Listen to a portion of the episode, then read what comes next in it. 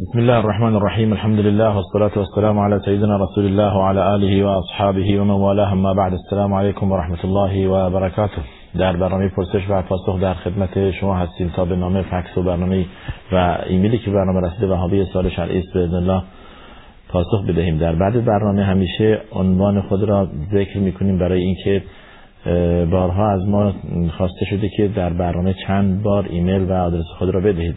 ما معمولا یک یا دو بار آدرس خود را ذکر می‌کنیم. برنامه تلویزیون شارجه صندوق پستی 111 فکس 566 99 99 با پیش شماره شارجه و ایمیل ما هم pp@sharjatv.ae هستش. و تلفن پیامگیر ما هم 24 ساعت در خدمت شماست. با پیش شماره شارجه 50 11 235 هست. لندمون فکسی فرستان از جزیره قشم در رابطه با اینکه میگه من به دخترم میگم که وقتی که وارد خونه شدم میگم مامان کجاست؟ یا مامان کجا رفته؟ یا مامان از مامان چه خبر؟ حالا گفتن که شما منظورتون اگر این چنین باشه طلاق خانمت میفته و خانم بر شما حرام است. این صحیح هست نه این صحیح نیست. ببینید گفتن مامان کجاست؟ یعنی مادرت کجاست؟ این شما هدفتون نیست که مادرت برای من مثل مادر من هست. باشه. اون چیزی که شما شنیدید بهش میگن در اصلاح شرعی ظهار. یعنی این که شما خانم خود را به یکی از مهارم خود تشبیه دهید. این میشه حرام. این بر شما. به خانمت بگوید مستقیما. بگوید شما برای من مثل مادرم هستید. شما برای من مثل خواهرم هستید. من مثل کمر مادرم هست. یعنی شما خودشو یا عضوی از اعضای ایشون رو تشبیه بدید به عضوی از اعضای یکی از محارم که این میشه ظهار و شرعا حرام میشه بر شما تا اینکه کفاراش ندید و این فلسفهش در سوره مجادله هست اول سوره مجادله همین آیه رو میفرماید. قد سمع الله قول التي تجادلك في زوجها وتشتكي الى الله والله يسمع تحاوركم تا آخر آیه.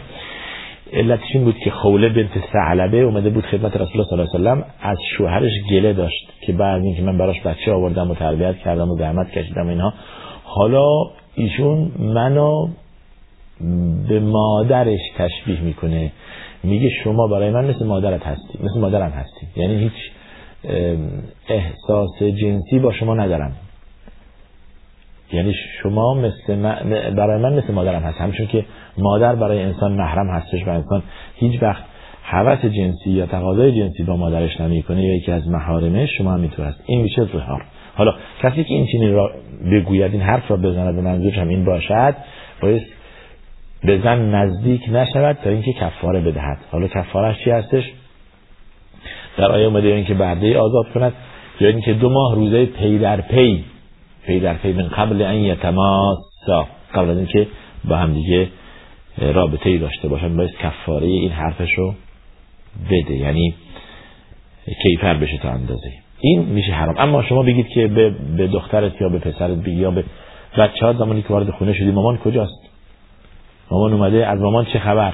این دیگه منظورتون مادر ایشون نه مادر خودتون. بله. این که هرگز نمیفته این مسئله. بله. بعد گفتید که شما در یکی از برنامهتون گفتید که یعنی ما مرد برای راضی کردن زن یعنی خانوادهش باید به فکر کار باشد. بنده الان کار می‌کنم و داره یک خانه کامل هستم و زندگی من میچرخد. خانه بندم تحت فشار قرار دارد. ببین حالا منظورت من نفهمیدم که ما توی این مسئله بعد گفتی یک با خانه در شهرک فلانی دارم و الان زمین فلان 300 متر در جزیره بنده به نظر شما چه کار کنم که بله. حالا منظورتون اینه که ما گفته ایم شما برای خانواده باعث که خانه و منزل تهیه کنید. در حد توان حتما لازم نیست که شما بخرید. اگر نتونستید بخرید اجار می‌کنید. در حد لا یکلف الله نفسا الا وسعها. لینفق ذو سعت من سعته. و من قدر علیه رزقه فلینفق مما آتاه الله. لا یکلف الله نفسا الا ما آتاها. سیجعل الله بعد عسر یسرا به هر کس به اندازه توان. اون که توانایی دارد انفاق کند. یعنی خرج خانواده بدهد. خانه لباس نفقه در حد مرفعی خانواده رو نگه داره اون که می‌تواند اون که توانش رو دارد. و اون که نداره و اون که معصر هست یعنی ناتوان هست هم به اندازه ای که می‌تواند خانواده را بچرخد بچر... یعنی نگه دارد. به نحوی خانواده خود را راضی نگه دارد و خانواده هم باید ایشون را معذور بدارد که تنگ دست است ندارد. دیگه ایراد ازش نمیگه. اون که وظیفه مرد هست دنبال نفقه و مسکن خانواده باشد. در حد توان ارکن در حد توان. هرگز اسلام شما را وادار نمی‌کنه اینکه برید خانه بخرید برای خانمتون مثلا. خب اگر نتونستید برید اجاره بدید. یا حتما باید که ویلا باشه یا به شکل خانه باشه که مثلا فضای سبز داشته باشه یا صفت های فلان و فلان. در حد توان. شما یا آپارتمان دو اتاق دو خوابه هم بیشتر در توانت نیست. بعضی وقتا یک خوابه بعضی وقتا یک خوابه انسان در توانش بیشتر نیست. دیگه خدا شما رو مؤاخذه نمی‌کنه. ولی گفتید آیا برم این کار را از طریق بانک یا اینکه مجبور بشم وام بگیرم؟ نه هرگز این کارا نکنید. شما برای این که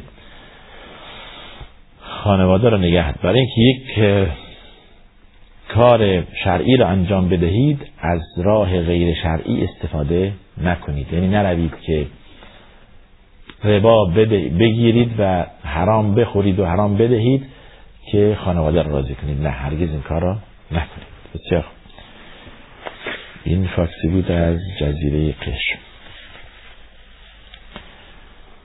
سوال در رابطه با زکات از جلدار. این جانب صاحب سرمایه حدود 50 میلیون باشم که این مبلغ تماما به صورت قرض الحسنه به خاطر پروژه بزرگی برادرم در حال ساختن. خیلی خوب. حالا سوال. هنوز این پروژه به نتیجه نرسیده. سرمایه سوال کجاست؟ گفتید حالا تکلیف زکات من چی میشه آدم می‌توانم بعد از این که پول رو برگشت زکات بدهم. شما ببینید اصل قرض دادن به شخص شما گفتید به شکلی قرض الحسنه من قرض دادم. دو حالت دارد. شما با نیت خوب به دیگری قرض می‌دهید. یعنی این که هدفتون اینه که بهشون کمک کنید و ایشون برای خودشون صاحب سرمایه بشن تا آخر. و زمانی که داشتن به شما برگرد. و مطمئنید که بالاخره انسان درستی پول شما رو بالا نمی‌کشه و نمی‌خوره و برمیگردونه. زمانی که اینطور شد شبیه اینه که پول شما در یک جایی به شکل امانت گذاشته شده. پس هر سال زکاتش رو می‌دید. زکات این پول رو می‌دید. چرا؟ چون که مطمئنید این پول به شما برمیگرده. اما شما قرض دارید به یک نفر حالا 20 میلیون 10 میلیون هر چی هست شما گفتید 50 میلیون. ولی این آقا اصلا شک...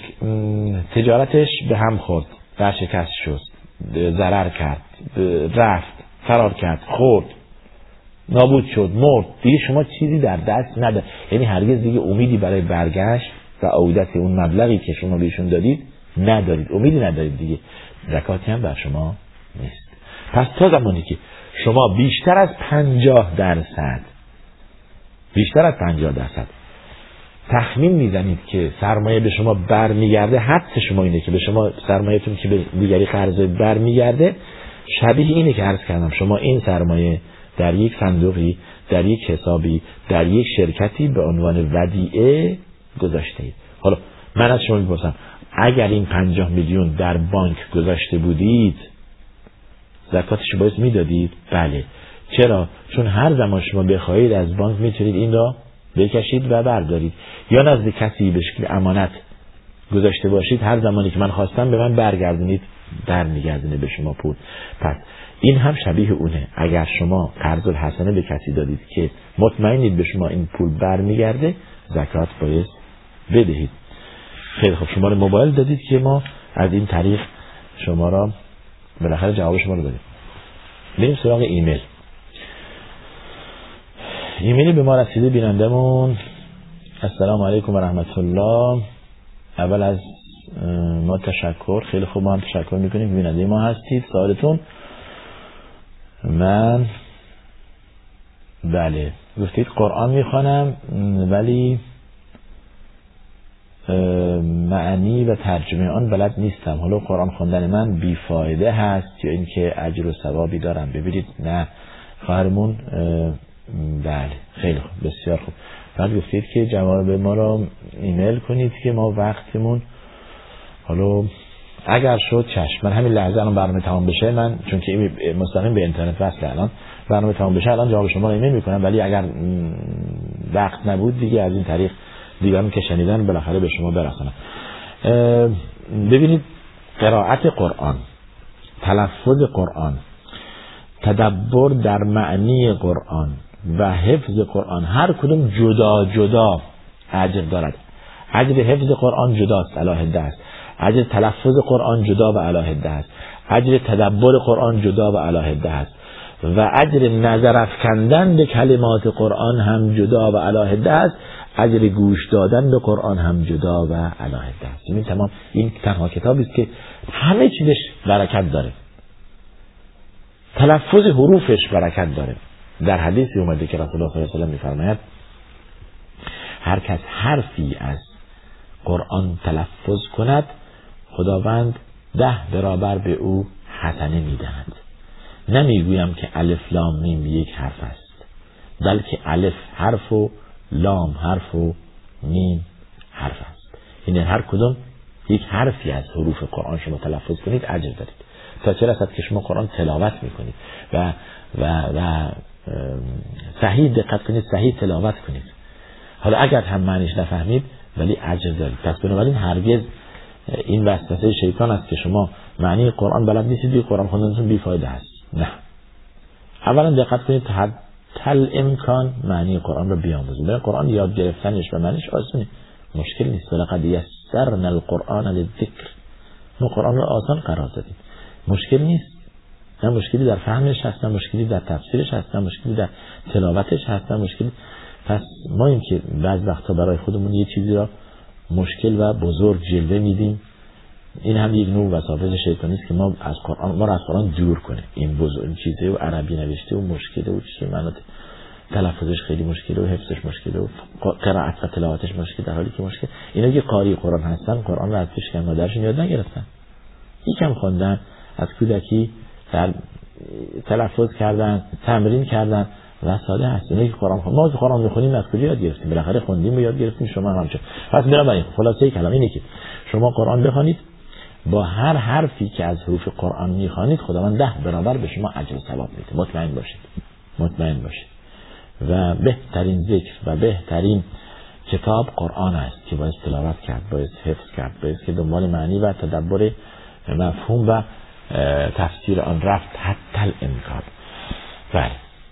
پس بنابراین از خوندن قرآن هرگز خسته نشوید. خیلی خوب. تلفن هایی که به ما رسیده و حاوی سوال شرقی است قبل از رمضان زایمان کردم. در روز رمضان گفته که نمی‌توانم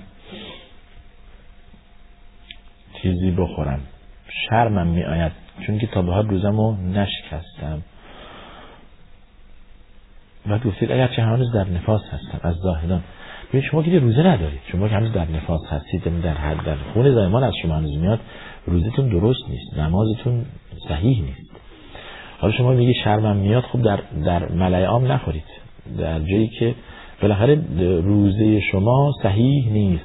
چون که در وضعیتی هستید که باید روزه نباشید زن زمانی که پروئده یا زمانی که در حال قاعدگی است یا در حال نفاذ هست روزه و نماز بر ایشون حرامه و همچون زنی درست نیست.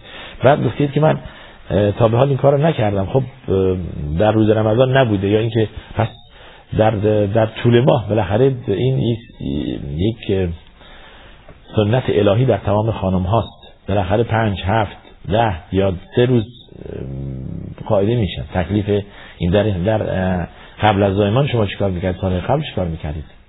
با این وضعیت روزه بودید؟ نه.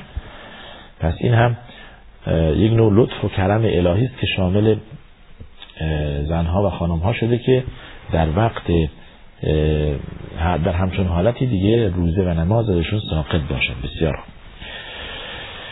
بعد بله نه کفاره دارد نه هم فقط قضای رمضان. بعد از اینکه شما تمام کردید رمضان دو سه ده روز که شما افتار کردید و روزت خوردید که قضای آن روز میرید. بله.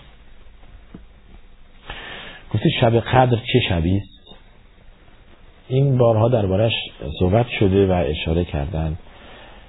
دلیلی برای تهذیب این شب نیست ولی قرائن و نشانه ها اینکه حول و حوش چه شبی باشد بله هست. اولا اینکه شب قدر از دهه آخر رمضانه بله یعنی از بیستون به بعد این یک. بعد از این یکم خورده تر و تنگتر میشه دایره. اینکه در شبهای وتر دهه آخر هستش یعنی 21 23 25 27 و 29 بعد یکم دایره رو تنگتر می‌کنن خلاصه ترش می‌کنن یا در حدیث یا از فرمایشات رسول صلی الله علیه وسلم یا از اقوال اینطور به چشم می‌خوره که احتمال زیاد 27 باشه. تا شاید 27 ماه مبارک رمضان هر سال باشه. حالا نشانه هایم برای شب قدر البته نشانه بعد از شب قدر. گفتن که آفتاب به شکل خیلی درخشنده تر و واضح تر و پهنتر طلوع می کند و که دلیل بر این باشه که دیشب شب قدر بوده. حالا کل حال حالا دیشب باشد یا فردا شب یا وقتی دیگه یا دیشب بوده یا فردا شب باشد این برمیگرده به این که ما چه کار کنیم. امون عایشه رضی الله عنها از رسول الله همین پرسیدن که اگر من شب قدر را دریافتم چی گویم؟ فرمود بگو که اللهم انك عفو تحب العفو فاعف عنی. خدایا تو بخشنده ای بخشیدن هم دوست داری. مرا ببخش. ببین مختصر ولی خیلی پرمند صفت خداونده ولی صفتش میگه خدای تو بخشنده بسیار بخشنده عفو. از تقصیر گذشت می‌کنی از تقصیر ما. خیلی ما به تقصیر داریم. گذشت هم دوست داری یعنی صفت شما ای الله اینه که گذشتن و عفو کردن و محو کردن گناهان دوست داری. پس از تقصیر من بگذر. منو ببخش. این بهترین دعاست. مختصره. حالا اگر همچون شبی دریافتید شما یا در شبهای وتر دهه آخر رمضان این جمله را تکرار کنید. اللهم انك عفو تحب العفو فاعف عنی. بله. حالا این دعا همیشه هست. چه رمضان چه بعد از رمضان. فرق نمی‌کنه بسیار خوب. از ایران زنگ زدن اگر بسم الله الرحمن در سوره فاتحه گفته نشود ایرادی دارد؟ لاقل به شکل سری بگویید. یعنی اگر که جهرن نمی‌گویید به شکل سری در سوره فاتحه بگویید. در سوره فاتحه در بقیه سوره سنت نیست. حالا الزامی نیست. منظورم اینه که اگر نگویید اشکال نداره بقیه سوره. ولی در سوره فاتحه بله. چون که آیه از سوره فاتحه است. حالا شما ممکنه جایی شنیدید که در ائمه مساجد در نمازهای چه فرق چه سنت که می‌خونن بسم الله الرحمن الرحیم با صدای بلند شما نمیشنوید. معناش نیست که اینا نمی‌گویند. می‌گویند اما به شکل سری می‌گویند یعنی به شکل مخفی. بسم الله الرحمن الرحیم. با صدای بلند نمی‌گویند. ولی از این که بسم الله الرحمن الرحیم آیه از آیه سوره فاتحه هستش این بهترین اقواله یا تهیترین قوله پس باید گفت اما در بلند گفتن یا آهسته گفتن آن خلاف است. ائمه شافعی بر در نمازهای جهریه که نماز صبح و نماز عشا و مغرب باشد برانم که باید به شکل جهر گفته بشه و جمهور اهل علم برانم که به شکل سری و آهسته گفته بشه. بله. علا کل حال هر کد ولی گفتنش ضروری است. در سوره فاتحه فقط در سوره فاتحه بله نه در بقیه سوره ها.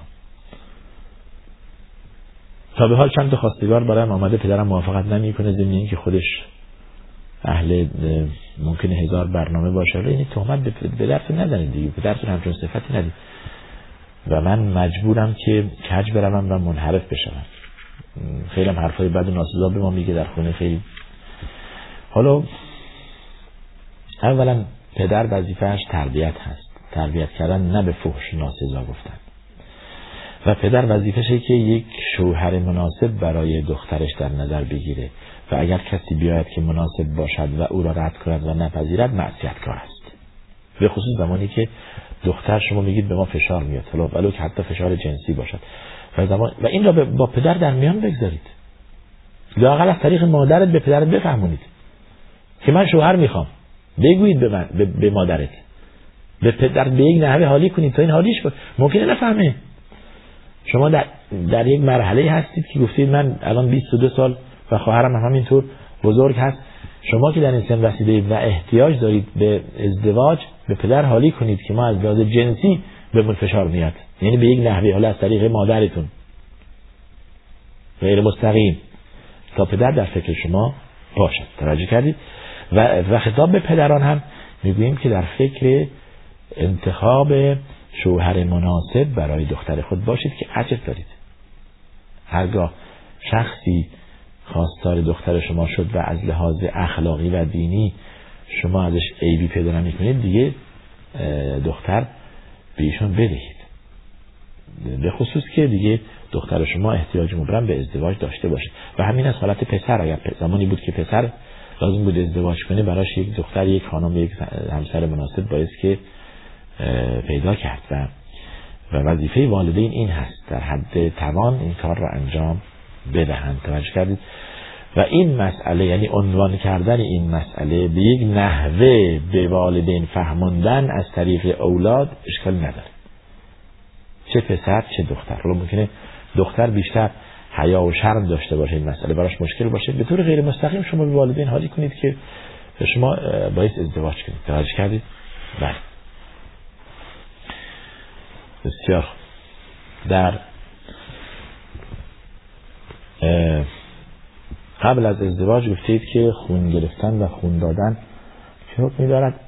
الان با این مسئله که امروز هستش و و بیمارهای ژنتیکی زیاد دیده میشه و اختلاط بالاخره حالا تشبیه حالا یا گروه خون یا بیماری هایی که الان زیاد شیوع پیدا کرده دیگه حالت وجوب به خود می‌گیره.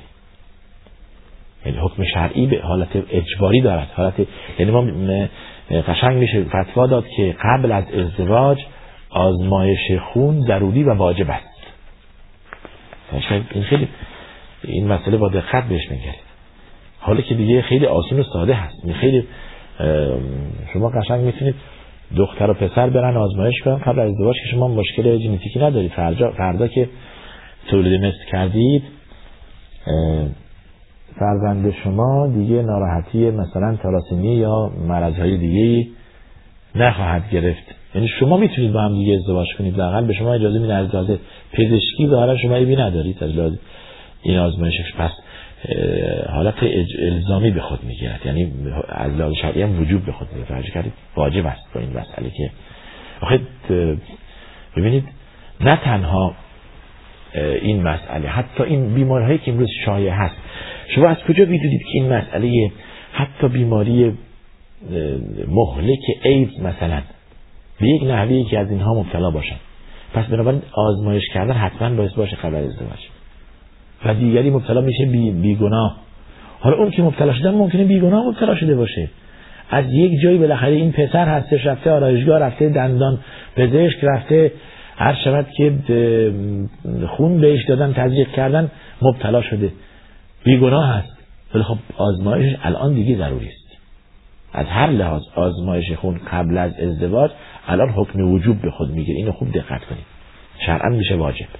بله. بسیار خوب. از بلوچستان بعد گفته اید که شما در برنامه میگید که اگر شرک به خدا بیاورید خدا نمی آمرزد و اگر که نباید فرزندان خود را به خاطر تنگ دستی کشت و پس تکلیف این پسران معتاد چیست که ما باید دختر را به این پسران معتاد بدهیم که بدبخت و بیچار نه کسی همچون چیزی نگفته که شما پسرتون دخترتون به پسر معتاد بدید.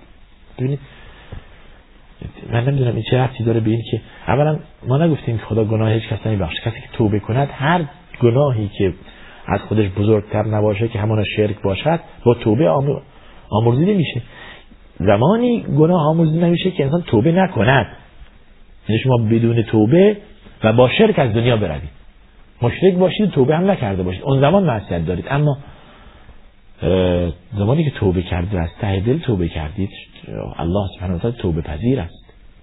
یعنی و این مسئله هیچ وقت ما بهش اشاره نکردیم خدا گناه کسی نمیبخشه این جرأت هیچ کس جرأت نداره این حرف بزند. خداوند خودش وعده داده که کسی که به سوی خدا بیاید و توبه کند خداوند توبه پذیر است و گناهانش رو میآمرزد. حالا مسئله لا تقتلوا اولادکم خشیت املاق اون مسئله بود که اون زمان شایع بود از تنگ دستی فرزندان رو میکشتن یا این دختر نصیبش می‌شد بالاخره دختر رو میکشت.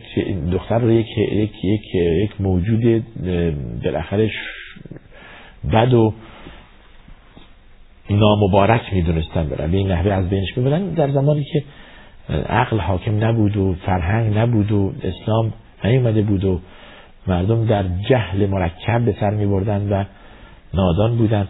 بعد از آمدن اسلام اینها دیگه محو شد و از بین رفت. حالا اگر کسی این کار رو می کند شرعا گناه دارد و معصیت دارد. و از اون طرف هم کسی نگفته که شما دختر خود را به پسر معتاد بدهید. من کردم در الان در این مسئله که این, خواهرمون شکایت داشت از پدرش در در در مسئله ازدواج و در مسئله اگر که شوهر مناسب بیاد شما بهش دختر بدهید. شوهری که مناسب باشه از لحاظ اخلاقی. آخه دست دستور پیامبرم همینه. اذا اتاکم من تردان دینه و خلقه.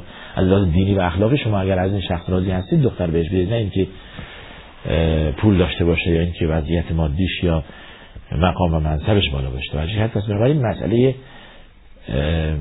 اختیار اختیار اخلاقی و دینی است در اصل. ولی که دین و اخلاق همه چیز در بر داره هم گفتیم انسان با اخلاق و متدین نمی‌ذاره خانمش بدبخت بشه. و انسان بی اخلاق و بی دین هرچی هم ثروت داشته باشه بالاخره دیگه زندگی خوبی نخواهند داشت. ولی پایبند به چیست بله. بسیار کسی که چیزی بر خود حرام می‌کند کفارش چیست؟ من نمی‌دونم حالا چی بر خود حرام کرده. اگر نیست همین که گفتیم که بیرنمون فکسی فرستاده بود که خانمش بر خود حرام کرده تشبیه داده به یکی از محارمش که اون کفارش گفتیم. بردیا که نیست دو روزه پی در پی که کفاره این گناهش بشه. و نباید چیزی که خدا بر انسان حلال کرده انسان خود بر خودش حرام کنه. حالا حلال خدا نسبت به حرامش خیلی زیاد. حرام خدا اندک هست. شما از معکولات خوردن و آشامیدن بگیرید از ملبوسات از تمام بین خوردن از بین خوردنی ها چه حرامه؟ گوشت مردار حرامه گوشت خوک حرامه گوشت سگ حرامه گوشت دیگه چیز حرام نیست. خون مثلا آشامیدن خون حرامه. حالا بین آشامیدنی ها شراب الکل حرامه. دیگه چیزی حرام نیست. تمام این مشروباتی که هستش آب میوه ها و مشکلی نداره. فقط فقط مشروبات الکلی حرامه. اونم به خاطر ضرری که به انسان می‌رسه. از ملبوسات یک میپوست. پوست مثلا خوک یا اینا حرامه. یا مثلا ابریشم برای مردان برای اینکه حالت لیونت و یعنی حالت نرمی در خودش هستش. برای مردان حرامه پوشیدن طلا برای مردان حرامه. دیگه چیزی که حرام نیست. این حرام خود در ما انگشت ما یک دو سه چهار با سر انگشت می‌تونید بشمارید. حرام اندک است. اون هم علت دارد که حرام است. اون هم به نفع من و شماست که حرام است. کرد. تمام خوش تمام معکولات دنیوی تمام چیزی در دنیا هست از میوه ها و گیاه ها و گوشت ها و همه حلال هم جز اندک یک دوسته که از کردن خوک و مردار و این هم به خاطر ضررش پس بنابراین چیزی را شما که خدا بر شما حلال کرده بر خود حرام نکنید مثل بنی اسرائیل که کیفر بشوید بله. بسیار بعد گفتید که زکاتی که سال قبل داده باشید. امسال هم باید بدهیم از مینا. منظور از اموالی که زکات دادید یعنی شما ده 20 میلیون پول داشتید سال قبل. زکاتشو دادید حالا می‌پرسید باز امسال اگر این پول راکت هستش و جای خودش باقیه بله. باز زکاتشو بدید؟ فرق نمی‌کنه. برای همینه که دستور که شما نگذارید. در حدیث پیامبر میفرمایند نگذارید که اموال ایتام پول یتیم زکات آن را بخور این زکات پول یتیم را بخورن.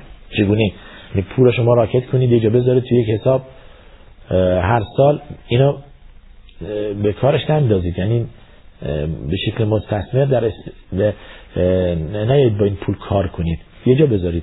خب سال به سال باید زکات بدید. امسال دو نیم درصد سال دیگه هم دو نیم درصد سال دیگه هم دو نیم درصد. ده سال پول دیگه از بین میره. کم میشه نصفش از دست می‌دید. یکی از سیاست های اسلام در رابطه با فرضیت زکات اینه. که شما پول راکت نکنید. پول باید به حرکت در بیاد به گردش در بیاد پول باید متداول بشه از این دست بیرون دست بره از این شرکت به این شرکت بره و کار روش بشه. توجه کردید؟ بله. بسیار خوب. پس زکات باید بدهید. من با شوهرم با هم اختلاف اخلاقی داریم. هم خلاف اخلاقی داریم. من همیشه قرآن می‌خوانم نماز می‌خوانم شوهرم همیشه عکس مبتزل در موبایلش پره و موسیقی گوش می‌دهد و با هم یه قریب آیا نماز روزه من درسته؟ حالا دتمه به نماز روزه شما نمی وارد نمی‌کنه ولی دقت کنید اینو اصلاح کنید این شوهر. و در اصل باید که با هم اخلاق همدیگه رو بلد بودید که با هم ازدواج می‌کرد یعنی بس می‌پرسید همین صحبتی که اول داشتم کردم. از اخلاق و دین فرد بپرسید نه از جیب و پول و حساب بانکش. این سعادت در بردارد شما اهل قرآن و اهل نماز شوهرتون گفتید اهل اهل عکسای مبتذل و موسیقی و رقص و بینمازی و بیدق شما به هم دیگه اون باید اصلاح بشه. حالا شما فلق و رمز این اصلاح شدن بهتر از دیگران می‌دانید با کی تماس داره رفیقش کیه دوستانش کیه هستن با کی نشسته برخواست داره کجا میره کجا میاد کی می‌تونه بیشتر روش تاثیر بذاره شما یا خانواده شما یا اینکه خودش این دوستانش یا خانواده خودش پدر و مادرش. روی اینی کم کار کنید. در وقتی اول دوم سوم دیگه اگر نشد دیگه راهی جز جدایی ندارید. ولی دقت کنید که اصلاحش کنید که اجر دارید. اجر دارید. حالا گفتید که بعضی وقتا 15 16 روز هم دیگه حرف نمی‌زنید حالا این چه زندگی است که شما دارید؟ دقت کنید اصلاحش کنید. حالا اگر اصلاح نشد دیگه راهی جد از کردن. که جدایی دیگه ندارید بله. ولی که اون آیه که لاهن نحل لهم و لهم یحلون زمانی که انسان تارک صلات شد و دیگه تمام منکرات رو انجام داد نماز هم نخون کم کم دیگه از دایره ایمانی بیرون میره. این شخص با یک زن مؤمنه با خدای با نماز دیگه حق نیست که با هم دیگه چی؟ در یک خانه باشن و با هم زندگی کنن. بسیار. مدتی من دچار وسوسه شدم همه چیز نظر من نجس هستش. دست به هر چی می‌ذارم میگم نجسی میرم غسل می‌کنم دو مرتبه بیرون میام بعد دو مرتبه غسل می‌کنم وضو می‌گیرم بعد دو مرتبه میرم. این وسوسه هست. و جز خود شما کسی دیگه نمی‌تونه این مشکل رو حل کنه. چطور؟ یعنی باید به خود تلقین کنید که کارتون اشتباه است. شما که رفتید دوش گرفتید و غسل کردید دو مرتبه بگید نه من نجسم یعنی مثلا با عقل شما جور در با عقل هیچ کس در جور در نمیاد وضو گرفت می نخی من وضو ندارم. دست به این دستگیره دروازه زد گفت این دستگیره در نجس و دست من نجس کرد برن دست ما بشون دو این یک نوع وسوسه بیجاست. و خود شما ببینید نحوه مبارزه با وسوسه اینه که به خود تلقین کنید به خود بفهمونید به خود بقبولانید که این عملی که انجام دادید درسته. نمازی که خوندید درست بود. درست بود. کم بود زیاد بود درست بود. دوچی که گرفتید غسل صحیح بود و درست بود. آب گرفته بود نگرفته بود اصلا مربوط نیست به شما. یقین بدانید که درسته. ولی اگر خب من احتمالا پشت سرم آب احتمالا دو مرتبه پاهم روی زمین گذاشتم و زمین بعد ممکنه کسا اینه دیگه. این دین دا بر خود سخت گرفتنه. دین دا بر خود سخت نگیرید. خدا دین را آسان کرده. دین را آسان قرار داده. یورید الله بکم الیسر. ولا یورید بکم العسر. خدا بر آسانی می‌خواد. نه سختی. ما جعل علیکم فی الدین من حرج. سختی و مشکل برای شما قرار نداد در مسائل دینداریتون. دین اسلام خیلی دین مدرن و آسان و واضح و شکوفایی است. به درد هر زمان و مکان می‌خورد. اینهایی که میگن دین مشکله یا دینداری مشکل دین را نفهمیدن درک نکردند مشکل از خود اونهاست. مشکل از فهم و درک اونهاست. نه مشکل از اسلام. مدرن ترین دین و ایده و عقیده دین و عقیده اسلام است. بین سایر ادیان گذشته. خیلی دین مدرنی ما داریم. من تا خدرش نمی‌دونیم متاسفانه. صلاحیت هر زمان و مکان دارد. با هر طیفی با هر گروهی کنار میاد. هر چی میخوایی در دین حلش هست. شما مشکل درست می‌کنید. بعد می‌خواید دین حلش کنید. شما خود را دچار وسوسه کردید بعد میگید تا من چیکار کنم؟ خب این ببینید عقل شما یکم. باید که بازسازی بشه. رفرش بشه. شما خودتون یکم به خود آیید. توجه کردید؟ مشکلی در دین نیست. دین را بر خود سخت نگیرید. کسی که دین را بر خود سخت گیرد طبق حدیث کسی که دین را سخت جلوه دهد دین بر او غلبه می کند این همیشه دین آسان است.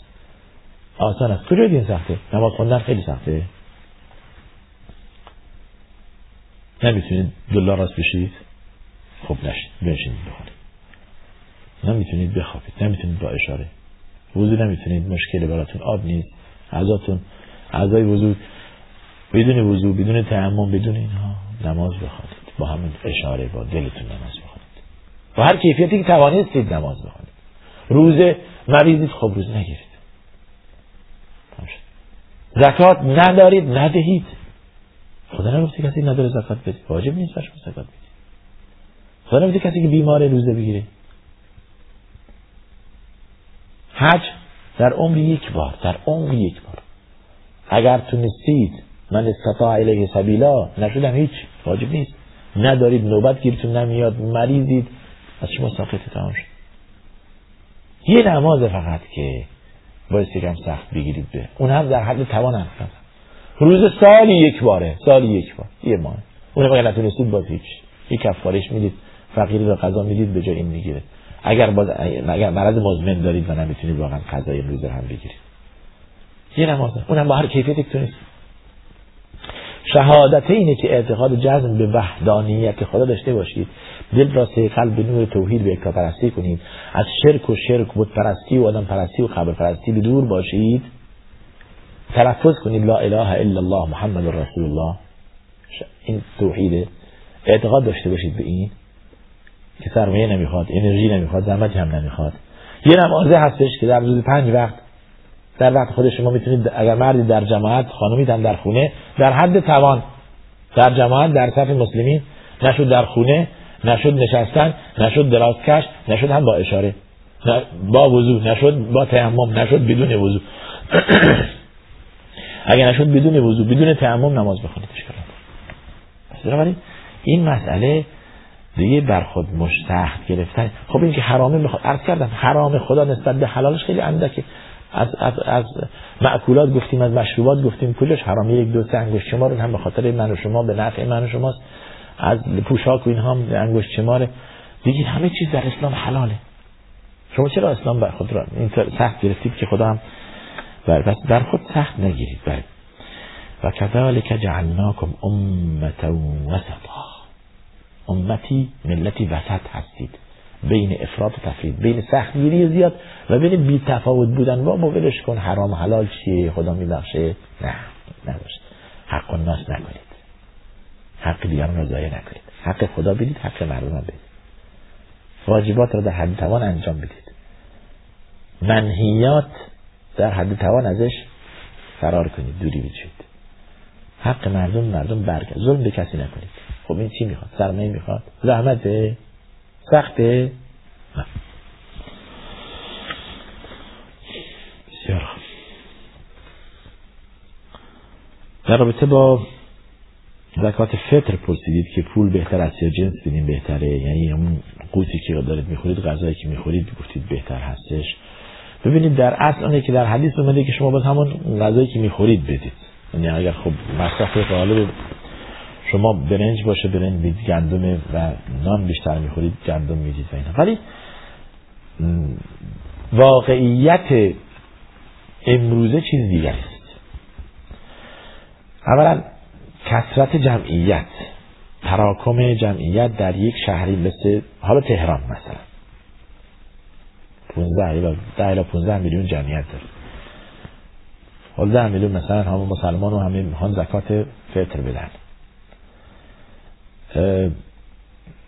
همه برن با همدیگه مثلا چیز بخرن گندم یا برنج بخرن. یه خانواده سنگین ده دوازده نفره هر کدوم دو کیلو و 650 گرم حد اکثر سه کیلو برنج می‌خوان بدن.